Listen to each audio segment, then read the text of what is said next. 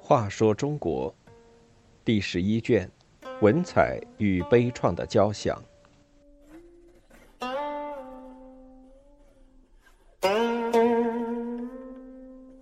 二十三，赐字报国。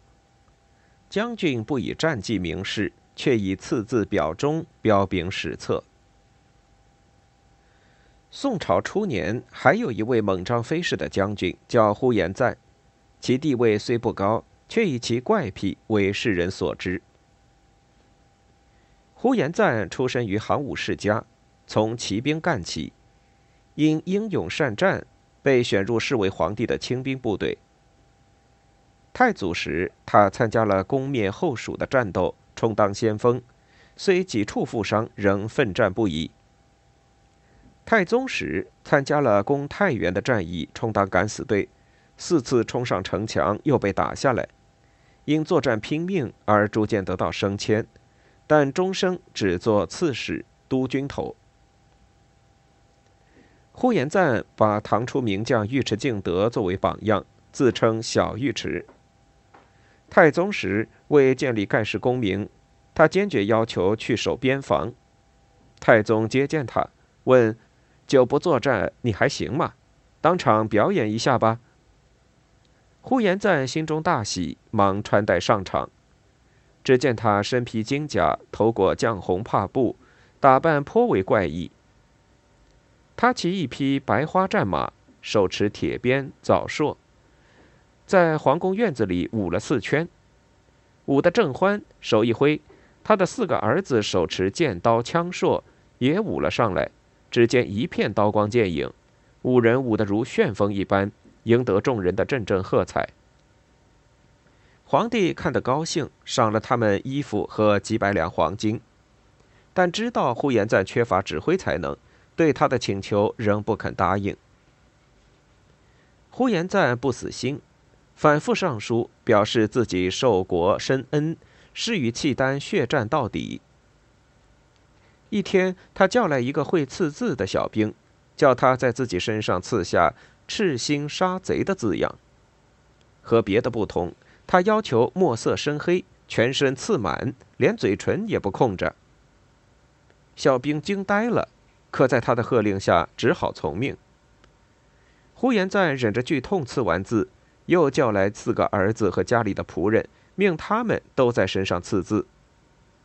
儿子另在耳后刺上“出门忘家为国，临阵忘死为主”的字样。这便刚忙完，他又叫来娇妻美妾，大声喝道：“我受国重禄，全家得福，但你们总无法报国，应当在脸上刺字，以示对皇帝的感恩。今若不从，立即斩首。”全家老小都跪下来，痛哭哀求。呼延赞哪里肯听？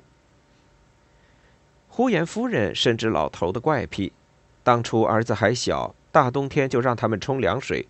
说什么锻炼御寒能力，四儿才满百日，又把他从城楼上丢下去，幸而未死，还说什么试试他的命硬不硬。今天不依着他，肯定不能过关。呼延夫人哭着说：“妇道人家脸上刺字，像判刑的淫妇，总归不好。我愿意刺在手臂上。”呼延赞这才同意。家里女人都刺上字。他又在兵器、马鞍上都刻字，这才算完。